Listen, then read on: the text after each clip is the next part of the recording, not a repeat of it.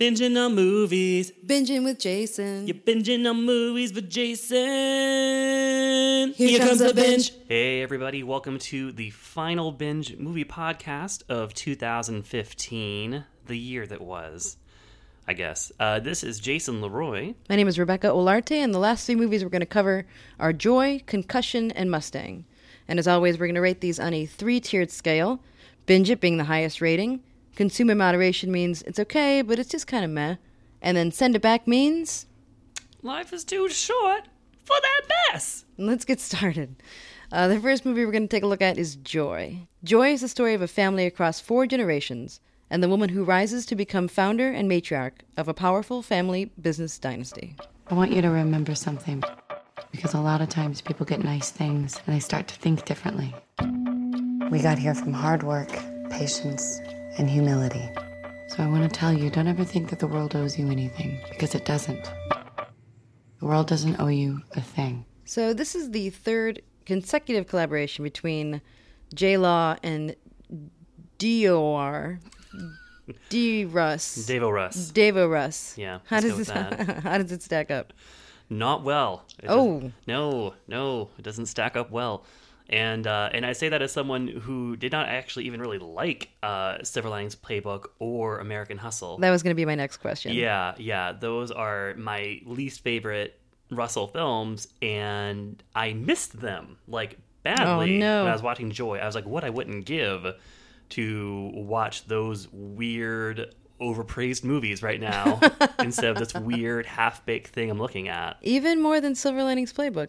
Yeah, yeah. Uh, I mean, Silver Linings Playbook, the first half of that movie I loved, like up until the kind of weird rom-com, like because you're thinking yeah. it's going to be this kind of edgy character study about like mental illness and these like brash, crazy people saying horrible things to each other, and that's exciting to watch. You're like, oh, this is familiar. I'm like, thumbs up. Yeah, exactly. They should make a podcast. yeah, yeah. No, God, they should have. um, but uh, but then when she, you know, has like the letter and she's like, oh, I just need you to be my dance partner in this competition. I'm like, what the fuck's happening? Oh, yeah. Mm-hmm. And that's when you realize, oh, this is like almost like a M. Night Shyamalan level twist of, of, of genre where you think you're watching this kind of like edgy character movie. And it turns out like, nope, like dippy rom-com. I see. Assholes. Um, yes, that I think was the original log line. Um, so, yeah, no, I, I, but you know, Jennifer Lawrence was, was great in that movie, and she was great in American American Hustle. That I think is my favorite J R yeah. performance, because she's just like, I mean, she's kind of in a different movie than everyone else in that she movie. She really is. She's just in her off in her own corner, just like doing this kind of like virtuoso, like jazzy riff on everything, just being so over the top, but so intense in a way that you're just like, damn, she is going hard on this material.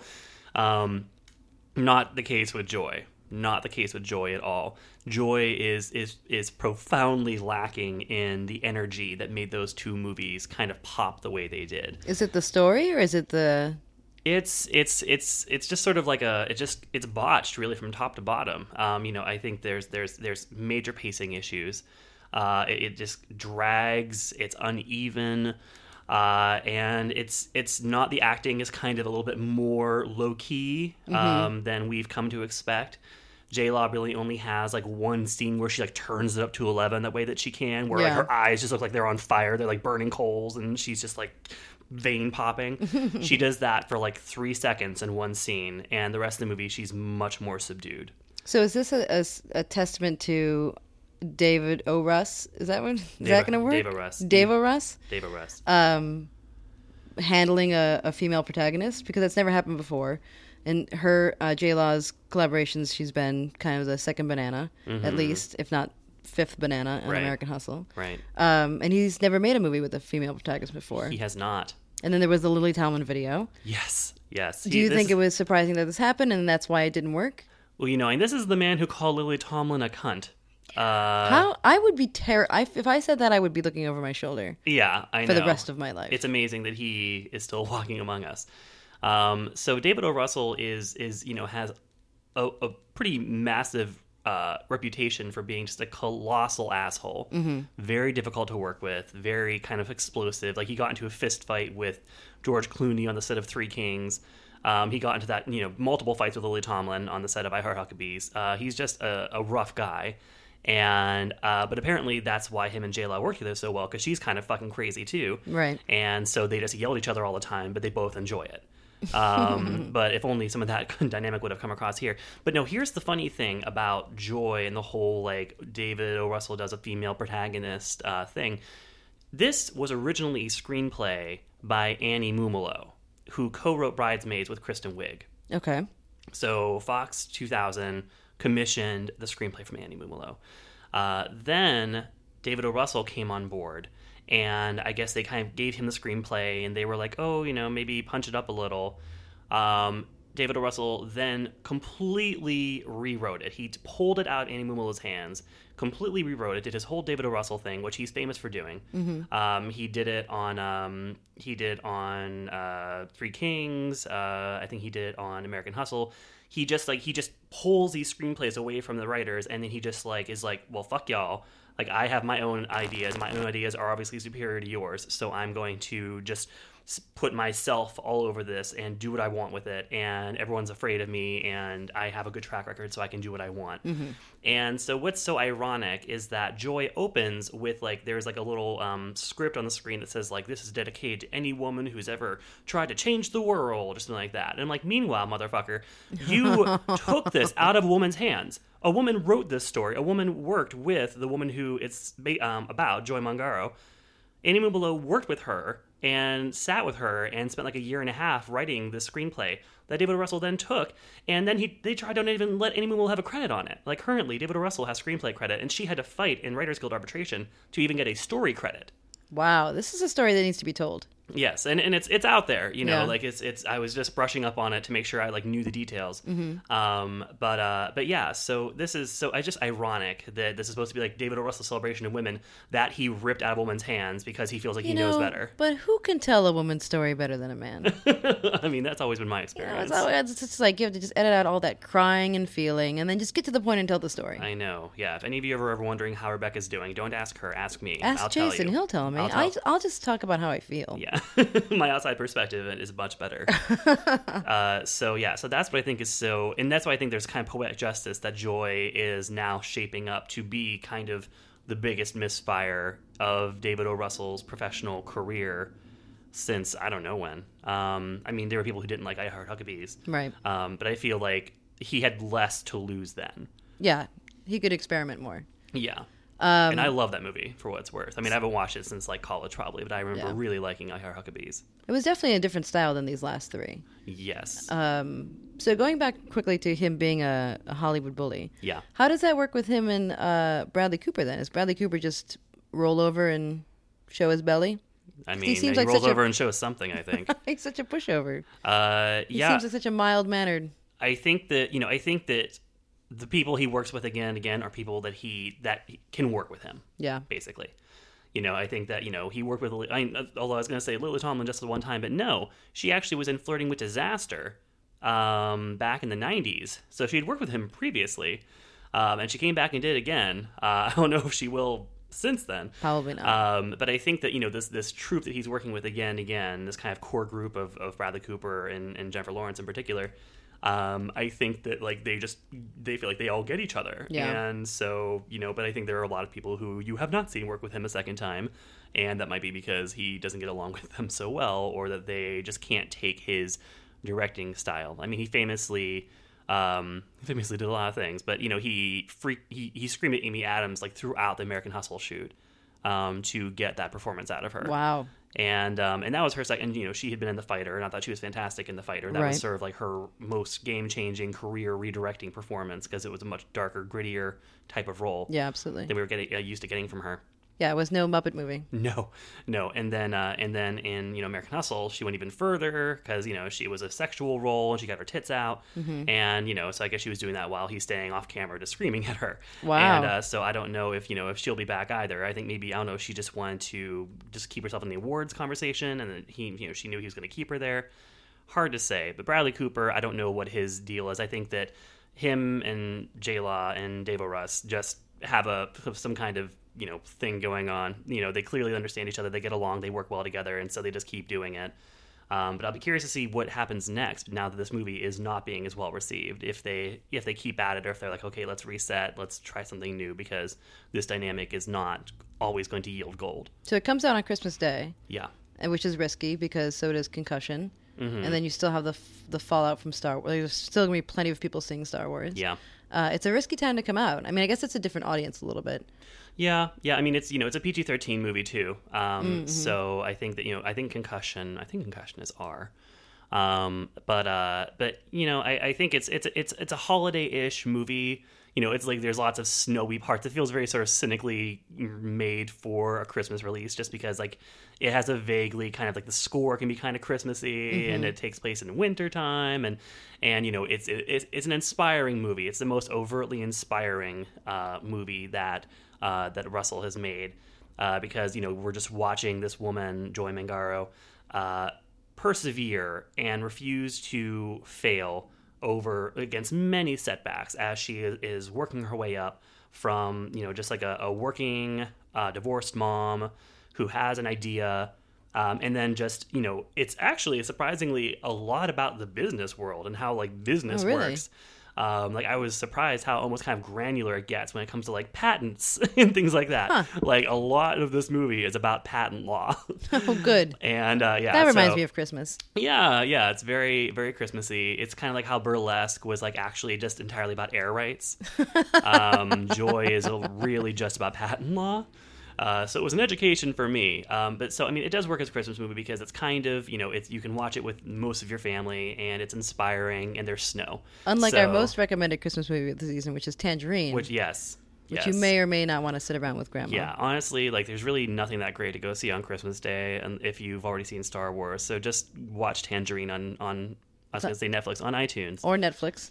Uh, going back to Bradley Cooper... Cooper and Lawrence, are they the new Hubbard and Tracy? What is this? Uh, you know, I think they, they have a you know they have a, a vibe. Uh, you know, they have a, a connection. But you know, this is I guess well I guess they didn't really have many scenes together in American Hustle either. Um, and then in this, true, you know, it's true. it's not um they he's he this is very much a supporting role for him. Okay, he plays uh, a guy in charge over at um the Home Shopping Network, and. Uh, Or is it Q V C? Q V C. Q V C. I think it's Q V C. Yeah.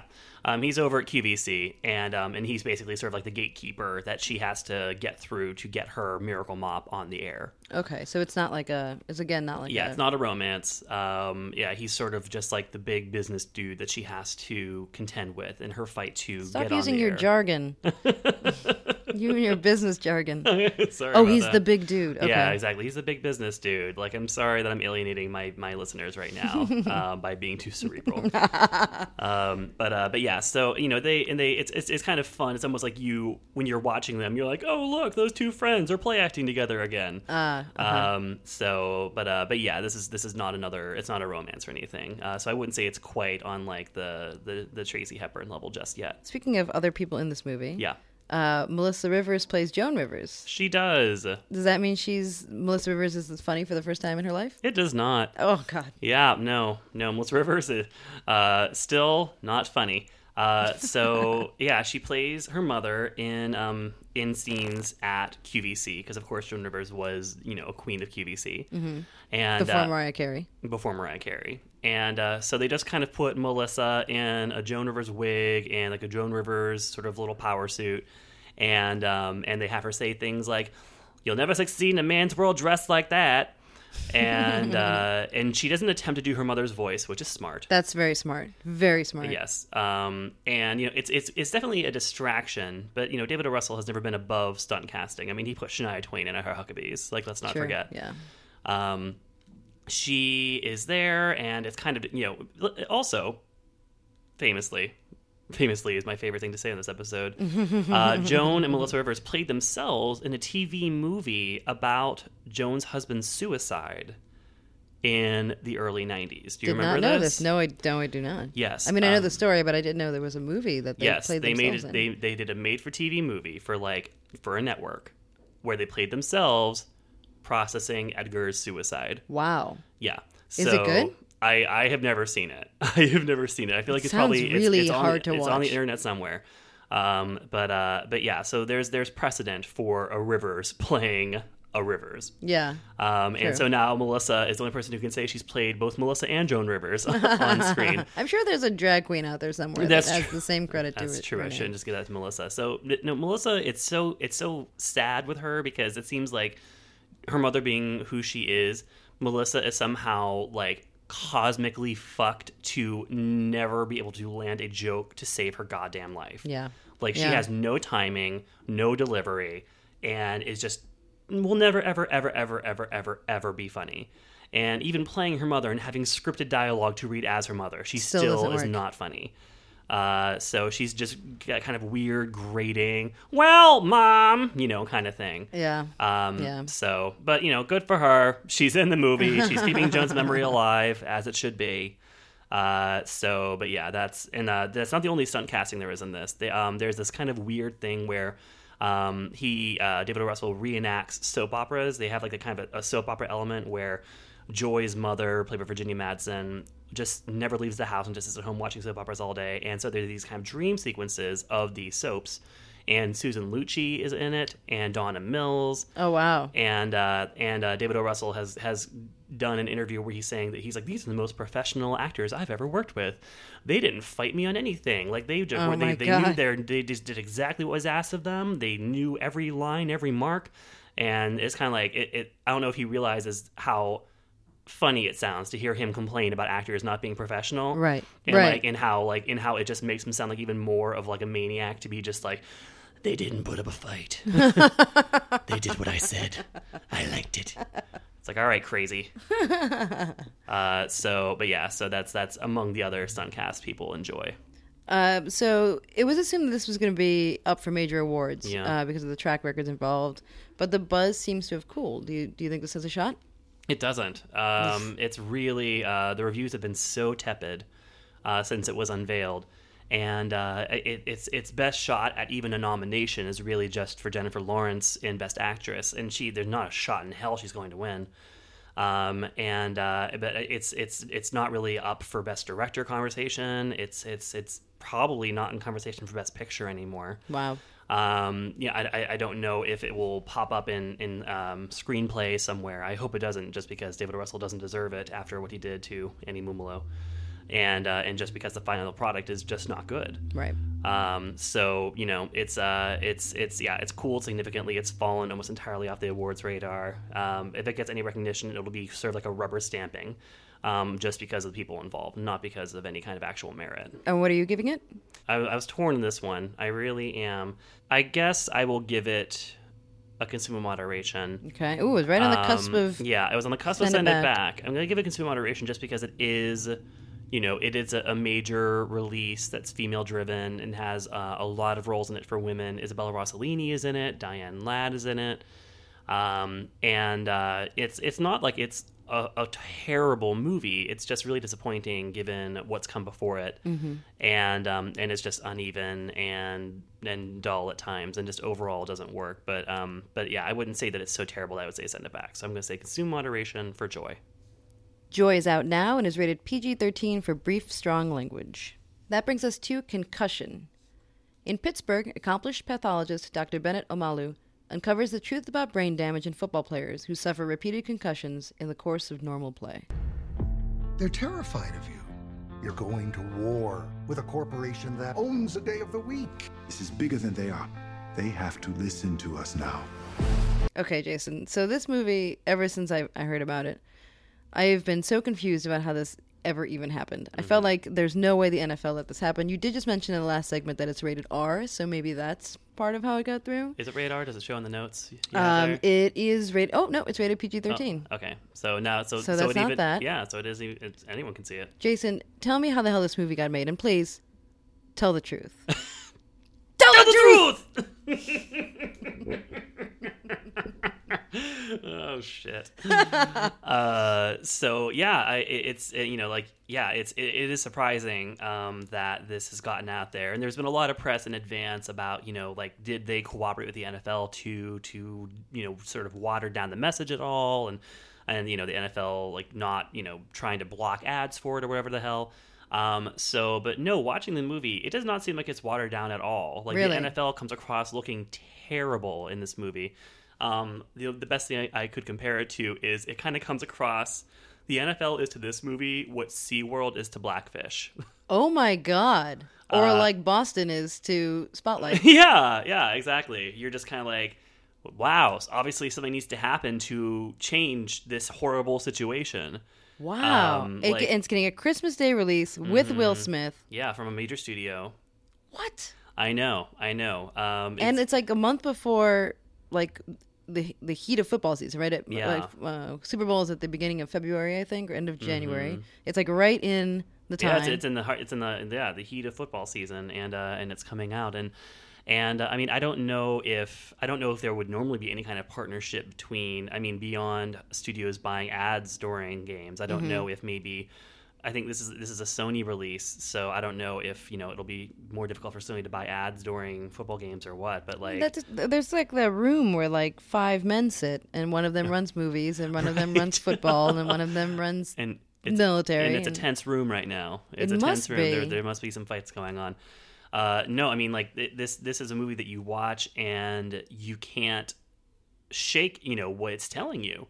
Uh, what's showing you about like that, like, yes, obviously these are head injuries. Football is a game built around head injuries, right? And head trauma.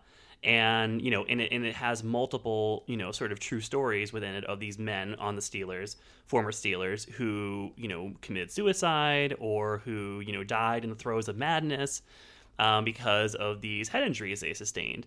And so the movie does not pull punches on that, and it shows how frustrating it was. Show Roger Goodell is in the, the commissioner of the N F L is a character in the film played by Luke Wilson, Jeez. and uh, and there's a scene where um, Omalu and um, a character played by Alec Baldwin go to speak at a conference with the N F L where it was supposed to be like a partnership, but then the N F L just like scapegoats them and like only has them there so that they can say that they heard the story that they're telling and they can just discredit it. Like, it does not, like, it feels, it has the anger of a documentary. Wow. It, it has the kind of the rage of of of, an, of a tell-all expose documentary about this issue. Um, so, yeah, no, it does not, it does not soft pedal uh, at all uh, with this stuff. And, it, it, and I mean, I'm not a football fan, surprise, um, at all. And so it's not like I'm someone who's like, oh, no, like, do I have to feel conflicted by watching football now? Um, so, you know, I, I don't know that there's a same audience for it. You know, I don't know that like football fans will turn out to see this movie anyway. So it might just be like a preaching to the choir thing, like most documentaries are, mm-hmm, you know, mm-hmm. where the people watching are the kind of people who already are like, well, yeah, of course. Right. Um, so I don't know that it's going to, you know, change much, but I mean, it makes a very compelling case. And like, you know, you can, it's, it's really hard to argue with what's presented in this movie about the damage of, of playing professional football. So I, you know, it shocks me you're not a football fan. I thought you were, you know, you're a Pittsburgh native. You bleed gold and black. I think that's black and gold. Black and gold. Black and yellow. Black and yellow. Black. Remember, remember that song? That's a thing. I do. It was. Yeah. Um. Let's not. How accurate... That wasn't an impression of another Razorback. I don't say it was. No, it, it was not. It was definitely your own. Black and yellow, your... black and yellow. Black there we yeah, go. That's, that's my voice. What? Uh, how accurate is this about Pittsburgh? It's we pretty... were talking about the towns. It's the yeah, towns we, and movies. We do, we do. Setting is important, you know, sense mm-hmm. of place. Uh, it is pretty funny about Pittsburgh, if only because there's a character who is okay. So Omalu is he works at like the coroner's office, and uh, so so by the way, if you don't like movies where there are like lots of dead bodies being autopsied, then don't see Concussion. Really? Because that's all Will Smith does is just like give autopsies. So and he like is in he's like a weird like spiritual African about it. So he always like. Puts his hands down their head and he's like, "Tell me what happened to you. Help me understand." And oh, wow. uh, yeah, and uh, so and then everyone just kind of like gives him the side eye, like he's crazy, um, which is absolutely what a Pittsburgher would do. Like, why are you doing that, crazy? Um, and uh, so there is another guy who's on the staff there, who's played by Mike O'Malley, um, who I know best as Kurt's dad from Glee. And he uh-huh. is like a diehard Steeler fan. And so he is like always standing there in the background wearing like a Steelers jersey, being like, "You leave those guys alone. Don't you cut them open. Let them rest in peace. Those are great men who did great things for this city." And he's in an, um, an a morgue? Yeah. And he works at the office. he, he works at the coroner. I, and he's like, and he has like, and I think he actually is like senior to Will Smith's character. So because he has like the right to uh, approve or not approve his budget. And so he's like, listen, if you cut that beautiful man open, after all he did for this city, I'm not helping you pay for it for the budget from this office. Oh. You're going to pay for it yourself. What? And uh, it's it's like, yeah, so it's definitely like Michael Malley is tasked with embodying like your classic, like, ignorant, aggressive Steelers fan um, who is like overly reverential toward Steelers. Steelers. Yeah. So like as these like bodies come rolling in one after the other of all these ex-Steelers who killed themselves, he's like, don't touch him. Uh, oh my God. Yeah. So I would say it definitely uh, it, it understands. Like I think that, you know, Pittsburgh, this is a true story. This is where it happened. But, you know, kind of like Friday Night Lights um, in in the town of, of Dillon, Texas. Uh, it makes sense in this setting to have Pittsburgh as a city that's basically driven entirely by football. Right. I mean, and also know? it's a true, based on a true story. Yeah, exactly. So. Yeah. So like I'm saying, even if it wasn't a true story, right. like it would make sense to have Pittsburgh as a setting for this because right. Pittsburgh is a city that football is, it's, it's like, you know, the biggest industry. Not steel so much anymore. Not so much. Not so much the steel. That's um, why they want but... to rename them to the Pittsburgh Footballers. Right. Is that Isn't a thing? It? No. I'm like, did they? I don't know. I feel like my brother would have told me. Um, but uh, but yeah, so Pittsburgh is a great setting for this um, because that's kind of what Pittsburgh does. Is it is it it, it talks about the Steelers and yeah. the Steelers are the pride of the city. So um, so it's it's a perfect setting to have this story of this outsider coming in um, and uh, and shaking things up and then not knowing anything about football or about the local culture and just knowing about science right. and medicine and the human body and and then just, you know, fighting this fighting the good fight to get people to recognize what's happening.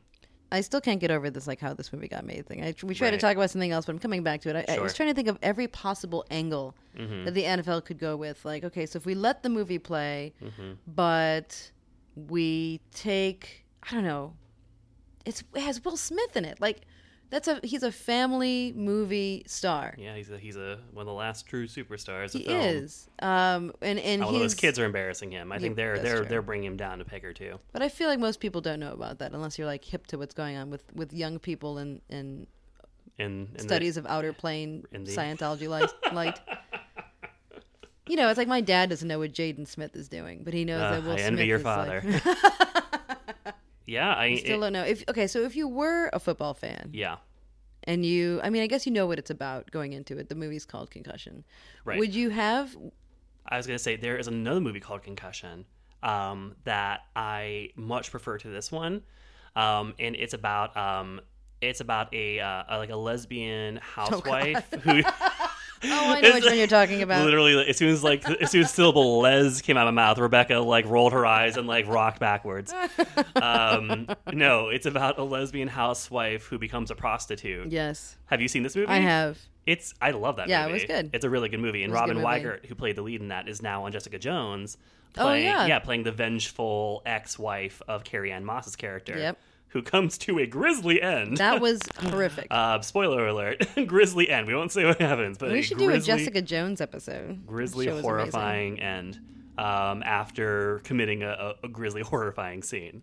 Anyway, um, so yes, that's in the movie called Concussion. So well, that'd I, be funny I, if that's actually the movie we reviewed in this podcast. I know. Yeah. Okay, Concussion. Like, oh, sorry. I'm gonna, I don't know why this is coming out in theaters on Christmas, but I mean, re-releases happen. You Take know? your kids. It's like The Sound of Music, Concussion, same thing. Christmas re-releases. So, okay, Will Smith. Is yeah. he going to get Best Actor for this? No. Um, I think, you know, I think that he, you know, he, he still has an outside shot at a nomination. You know, he does the African accent, uh, mm-hmm. and he does it very well, um, you know, and he manages to hold on to it through the tell the truth thing. Tell the truth! Um, you know, so this is a really understated Will Smith. Like, there's no moment in this movie where you feel, like, that Will Smith swagger. Yeah, like he puts a, he puts it under a bushel. He hides his light under a bushel, and he plays a very just like quiet, bookish medical professional. Um, and he does a great job of underplaying. Um, so uh, so this is this is probably one of my favorite Will Smith performances. Uh, it, it's yeah, you you really forget that you're looking at him, even though he doesn't really do anything to change his appearance. You really forget that you're looking at Will Smith. Uh, and then also starring across him is Gugu Mbatha-Raw, who is a wonderful actress uh, who has really worked her way up through indies, lead, lead roles in indies like Belle and Beyond the Lights, which is a personal favorite of mine from last year that I love. Did you see that movie? I have not. Oh my God, it's so fucking good. It's written and directed by Gina Prince-Bythewood, who did um, Love and Basketball. Oh, okay. And um, Gugu plays um, like a pop star uh, who has this kind of downward spiral. And then um, it's a, it's a romance that I like. You know, we were talking mm-hmm. we were previously about how like I hate romances. It's a romance that I like where she like she tries to kill herself, and then the security guard who was hired for her just for the day like saves her. And uh, and it's just a really savvy, but it's not like that kind of like he saves her and then she's indebted to him. Right. Um, it's really about her finding agency and authenticity in her life and her world. And it's it's a beautiful movie, and she's fantastic in it. And um and now she's earned the right to play Will Smith's love interest. Is that a, a is that a step release. in the right direction? Yeah, it's hard to say. I mean, I, I think that's just the ladder. That's the actress ladder you have to climb. Yeah. You know, like you you kind of. Um, display your your your abilities and your versatility in smaller films, and then you get your shot in the majors at playing the love interest to like some big guy. And um, and what's weird about their story in this movie is that it feels not entirely like above board. Uh, the whole thing is his character is, you know, he's a Nigerian immigrant, and he's living in Pittsburgh, and at at the church he worships at. Um, the pastor takes him aside, and he's like, "Oh, there's this other woman who just came in from Kenya or some such place, and uh, and you know, and she needs a place to stay. So she, could could she stay with you?" And which seems weird to me in the first place, but I'm just like, I guess that's the thing a church would ask someone to do. and um, and so then he looks up, and it's Gugu Mbatha-Raw, who of course is like fucking beautiful, and he's like "Bauga" when he looks at her. Oh no! And um, and so then, but with an African accent, and then she, so she's staying with him, and then gradually they just start like banging. And mm. um and I'm like, I don't know, this seems weird. He's like, you know, he has like this like this this this immigrant woman who, you know, needs a place to stay. Right. And so yeah. then and then they fall in love and get married, and we're supposed to be like, oh, what a nice story. But it was weird to me. It seemed a little strange. I feel like it's like a there should be boundaries in place so that like a woman can stay with him and not, you know, have to feel like, oh yeah, he's going to. I mean, they, they don't make that doesn't look gross in the movie. They show them like go out to like a club together just as friends, but then they start to feel chemistry because of course they're both fucking beautiful people, right? And uh so but it felt it was just weird to watch it was weird to watch it felt a little cringy. Like I feel like it it just was a boundary. There should have been a boundary there. Yeah. So that she, you know, to, to have that kind of um that evolution from roommates uh to uh you know fucking was strange to me. Um but Gugu Mbatha-Raw is still um you know she does really well in the movie. She has like one or two kind of big emotional scenes, and, and I hope she keeps getting work because she's a wonderful actress. And uh, and definitely all see Beyond the Lights if you haven't already, because it's a wonderful film and she's fantastic in it. So as someone who's not a football fan, yeah. um, I don't know if that means you're a football hater um, or just you prefer to live in a world that it doesn't touch yours. Are you rooting for this film as far as getting the message out there?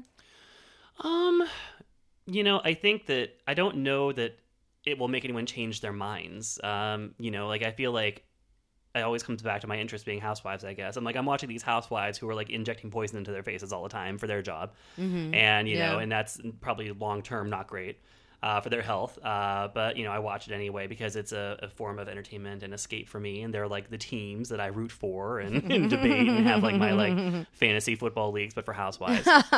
um, so I don't know that anyone's going to watch this and feel any differently. And they're going to be like, well, it's these men's choice to participate in these games. And if they have the knowledge going into it that like this could cause them brain trauma and lead to them losing their minds and killing themselves, and they sign up for it anyway, then that's their choice. Um, you know, mm-hmm. It's sort of like, what's the, you know, what's the logical extension of this argument? You know, do you just stop having football? Do you, you know, go back to the drawing board about helmets and figure out a way to like have a helmet that cushions the head better? Right. Um, because I don't, I don't think that is, I don't know there is such a thing, like how many layers you need to put on it. Will Smith in the movie has, um, he, he demonstrates the brain being shaken around the skull by putting some kind of, you know, brain-looking thing inside of a, a, a, a bottle, like a glass jar with some water in it, and he kind of shakes it around, and he like to demonstrate like what what happens to the brain whenever the head's having that kind of trauma. Mm-hmm, mm-hmm. And I don't think there's anything that could really pro- properly, fully protect the brain from being shaken back and forth like that, from having, you know, that kind of those that bits of, you know, damage being done to it. Right. So I don't know what the what the answer is, um, aside from just making sure that these football players are aware. Yeah. You know, it's sort of like the answer is just to like be a buzzkill, I guess, and just be like, you know, you're watching people do irreversible damage to their brains, right? Well, I think the part where it really comes into question is, is it ethical to put your child into, into football? And that's kind of the big discussion. It's like, right. if you're an adult and you choose to make to, to make this decision, that's one thing. But if you are six years old and your kid and your parents enroll you in, into football, where these injuries can start happening immediately, mm-hmm. is that is that ethical? I mean, we've had Obama say he wouldn't put his kids in football. We have LeBron right. James saying he wouldn't. Yeah. But then you also have where football is this way out of certain life yeah, situations. Out of, out of poverty. Out of poverty. Out of, you know, like there's a lot of kids in, you know, disadvantageous situations who grow up dreaming of becoming an athlete because they feel like that's their best shot. Mm-hmm. And, uh, and and it's, it's so it's, it's shitty. It's shitty that, you know, that with that there's such heights in terms of how much money you can make and then such lows uh, with like, yeah, you're going to fuck yourself up badly. Right. Um, and one thing I thought when I was watching the movie is this is not the only movie this year uh, that is about sort of like big money football trying to cover something up. Um, the documentary, The Hunting Ground. What's um, that? You have to see it. Uh, it's a documentary about uh, campus rape. Oh. And uh, and so in, in the movie, you know, at least one of the major cases talked about in the film was allegedly um, perpetrated by a student athlete, mm-hmm. by a football player, who I believe now is like, he's like a superstar in the N F L or something. And um, and so it shows, basically, it's one of those follow the money things where it's like, wherever the money comes from, you know, like that's what's going to try to shut things down. And, right. you know, football, you know, collegiate football is massive, huge fucking industry. N F L, even bigger. Sure. Mm-hmm. And, um, you know, so basically show served this, you know, this willingness on the on behalf of all these colleges to cover up um, the number of sexual assaults that happen. Because A, it fucks with their money just in terms of, you know, students wanting to enroll there. Right. Uh, if if, the, if you're known as like the rape campus, no one, you know, people aren't going to want to go there. Absolutely. Um, and then also, if beyond that, it's a student athlete, then that fucks with their their major money game. Absolutely. Um, so there's so much incentive for them to cover it up. And so, and again, concussion, we see the same thing. The N F L is like, you know, a massive, one of the biggest industries there is. Mm-hmm. Um, and so, of course, they would want to cover anything up that would threaten that. So right. it's, it's it's just it's just all about the threats to the money and uh, and the things that are, these, you know, these these terrible, sad things are happening to people that we're just, you know, looking away from because it fucks with major money. All I can think of is that Inside Amy Schumer sketch uh-huh. with uh, where it's like football night. Yeah, the Friday Night Lights sketch. Ain't it good to be the coach? Ain't it good to be the coach? It's like, aren't you that coach who don't like raping? Yeah. All the boys supposed to be. That's not very neighborly, ladies. I I know that. I know that. I'm so tired and exactly. I don't know why. What if she said yes, but then she changed her mind like a crazy person? Still gotta stop. Still oh, gotta come stop. on! Yeah. um, highly recommend watching that skit. Yeah. So what are we giving Concussion? I'm going to give it consume moderation um, because as, as, as, you know, major and important as it is to know uh, what this movie has to say, um, it's, it's, it's a dull movie. Yeah. Uh, it, it, it's, it's very, it's very somber. It's very low key. It's not super is it exciting. You have cerebral. uh, and you do kind of watch it wondering like, why isn't this just a documentary? You yeah. know? Um, but, uh, but, but yeah, it gets more eyes. I don't know. I'm I'm I'm all about the visibility of this movie. Yeah, I mean, I would Absolutely. say I would say this is like a, a consume plus, whereas Joy is a consume minus. This is consume bordering on binge it. Joy okay. is consume bordering on send it back. Uh, so, uh, but yeah, that's how I feel about Concussion. Concussion is out now and is rated P G thirteen for thematic material, including some disturbing images and language. And that brings us to the last movie, Mustang, which is the pick of the week. Pick of the week. Pick of the week. Pick, pick, pick. It's a pick, pick of the week. week. In a village in northern Turkey, Lale and her four sisters are walking home from school, playing innocently with some boys. The immorality of their play sets off a scandal that has unexpected consequences. So we don't have a trailer for Mustang because it's all in Turkish. Yes. But so we'll go by the description. Um, how immoral is the immorality of their play? Yeah, so that's it's funny that that's the description uh, because it's very much, you know, it's how it's perceived. But, you know, when you're watching the movie, the whole idea is that what they do is not immoral at all. It's at all. very innocent play. It's just these, you know, these five sisters and there's, you know, boys the same age from their school and it's the end of spring quarter. And so they just and it's, you know, it, it takes place in a Turkish village, a seaside Turkish village. And uh, so they all just go to the beach and then they're in the water fully clothed and mm-hmm. then they play they have chicken fights. Yep, which yeah. is basically when you just sit on somebody's shoulders and, and fight each other. Right. And sisters fight each other. And then what what happens is that there is a, you know, an old woman in the community who sees it and then goes back to their their home. They live with their, they're being raised by their grandmother and their uncle because their parents have passed away. And uh, and it, this is a, a conservative uh, Muslim community. And uh, and so it, it's reported to their caretakers that they were being inappropriate with boys and they're bringing shame on the family. And so what, you know, what we have that happens is that they are gradually imprisoned in their home um, by, because, you know, their grandmother is wanting to raise good girls. And she's also terrified of her awful asshole son, mm-hmm. the uncle. Right. Um, and, you know, who is uh, very violent and aggressive. And uh, and so, yeah, it, it gets construed as immoral, but really it's just that they're they're just playing. Uh, and part of, you know, part of the thrill of this movie is seeing the natural exuberance of these five sisters uh, yes. in the face of this of this insane oppression that's sort of being pushed down on them. And that they, they, in a way, kind of, I don't want to say they can't be broken, but right. it's like the natural exuberance and life force that just comes out of them. Um, uh, the more that they're pushed down, uh, the more they just kind of shine.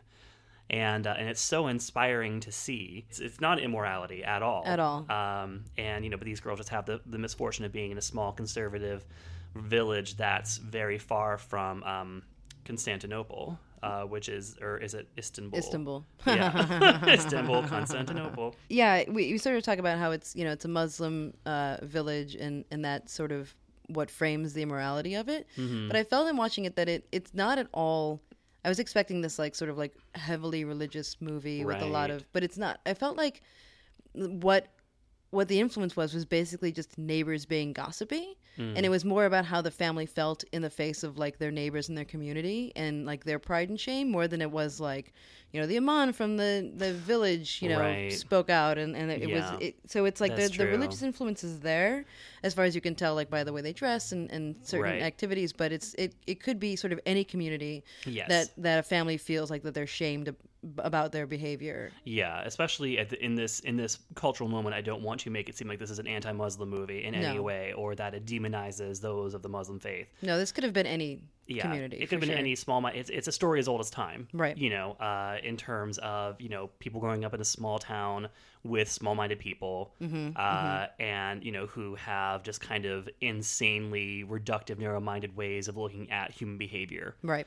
And human expression. And and sexuality. Yes, and in particular, female sexuality. A- absolutely, yeah. It's definitely more that than it is a religious by far, situation. By far, yes. This is a story about, yeah, five five girls, uh, sort of that, that vary in age from...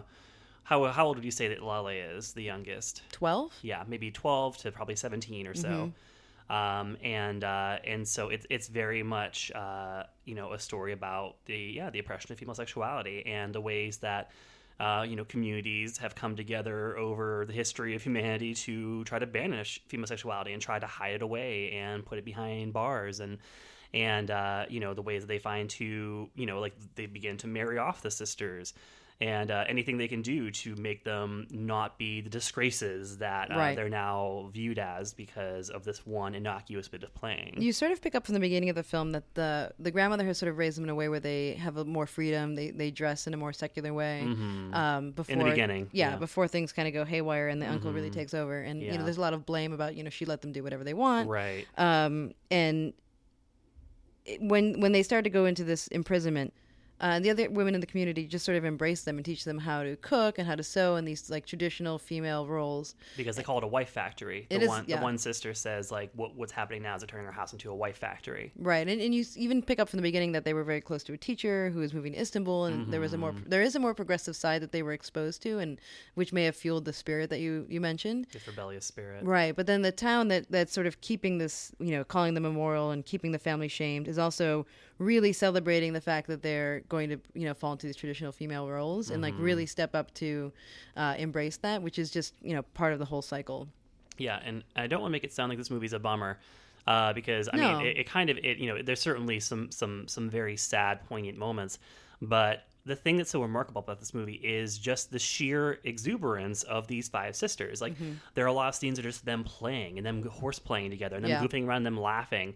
And um, and it really just captures the kind of like the beauty of like the young female spirit Um, and so you, and so you, you know, to to mourn what's being broken and what's being reined in, the movie shows you it unrestrained, mm-hmm, um, mm-hmm. you know, just free and wild and and delightful.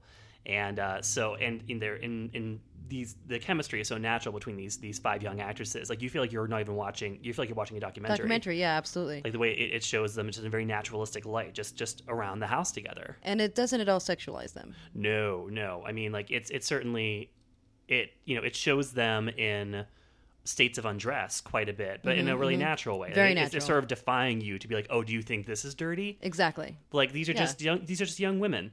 You know what? You, why? Why? Why does it have to be dirty? Just because, like, here they are in their underwear, the way that young women do when they're hanging around their sisters in, you know, in their bedroom, right? Uh, so it, it shows you that, but it sort of like defies you to be offended by it or exactly. to read sexuality into it, where the movie doesn't necessarily have any. So we, we've called this movie has been called The Turkish Virgin Suicides. Yeah, how is it not? Uh, you know, I think that, uh, and we talked about this a little bit when we when this was in our top ten of the year.